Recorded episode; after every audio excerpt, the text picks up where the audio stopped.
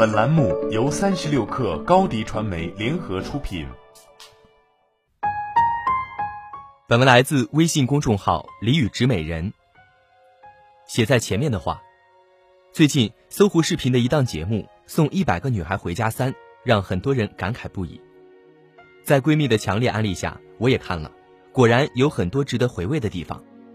据说这档节目是搜狐视频联手青年作家打造的一档都市女性情感观察节目，节目内容方面还是可圈可点的，尤其是第三季里的迪丽热巴，更是我个人比较喜欢的一个明星。整个节目看下来，我认为有四点是非常值得我们思考和借鉴的地方。第一，职业化是每个职场人的必经阶段。节目拍摄当天，热巴的工作是拍杂志，在外人眼里。拍杂志应该是世界上最轻松的工作，似乎人往那一站，让人拍就好了。但实际上，如果你有过拍婚纱照的经历和体验，应该就不难明白，拍照这件事情绝对是件体力活，没那么轻松容易。热巴说她不喜欢拍杂志，然而话虽这样说，从她在各大刊的表现来看，都完成的不错，丝毫没有表现出不喜欢的样子，这是值得我们思考和学习的第一点。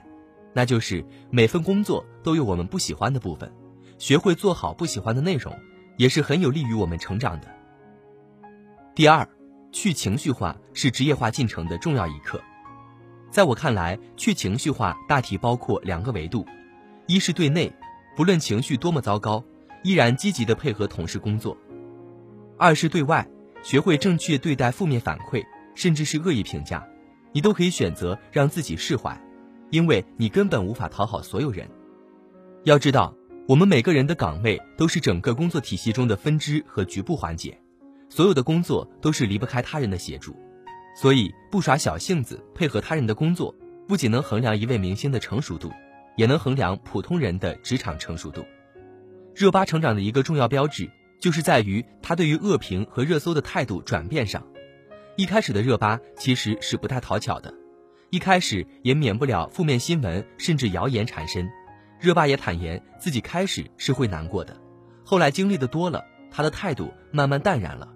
他现在开始学会用调侃的眼光去看待这些恶评甚至是留言了。同样的道理，每个人在职场中也会受到各种各样的非议和批评，如何对待批评和负面反馈，更是每个人逃不开的重要一课。第三。去自我中心化是职业成长的重要标志。所谓去自我中心化，就是凡事多角度看待与思考，就能跳出情绪的陷阱，更加客观地看待自己。在热巴这里，表现在一理解大众的想法。他说自己没做明星之前，对明星的设想也是这样。言下之意，大众的想法和期待他也能理解。二理解市场的需求，市场有市场的规则和玩法。你不服气那是你的事，但如果你无法理解市场需求，不从自身实力出发，只会越抱怨越糟糕。第四，积极主动的人永远收获最多。热巴在节目中也坦言，自己的选择也很少，也会经历诸如广告到期被换人、没有合适的剧本等危机。是危机还是转机，一切就在于背后的思维方式。在热巴这里，我看到更多的是积极思维，例如。空白期的热巴积极探索其他路径，参加《身临其境》，尝试配音，担任创造营的发起人，锻炼自己的控场和主持能力等等。反观我们在遇到职业危机和困境的时候，又做了哪些探索和开拓性的努力呢？有没有积极的走出去，去学习更多的知识，去认识更多的圈子？有没有培养自己的爱好，去给自己开拓更多的可能性？有没有去尝试其他可能的领域，提升自己其他维度的能力？有人说，你只有足够努力，才能得到幸运之神的眷顾。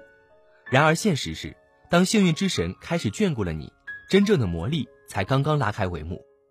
因为幸运的背后，更是你从来没有经历过的压力和磨难。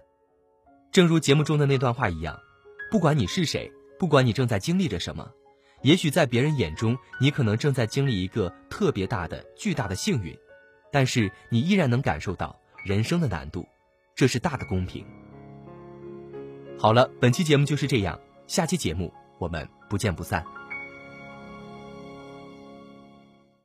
欢迎加入三十六氪官方社群添加微信 baby 三十六氪 baby 三六 kr 获取独家商业资讯听大咖讲风口聊创业和上万课友一起交流学习。高迪传媒我们制造影响力商务合作请关注新浪微博高迪传媒。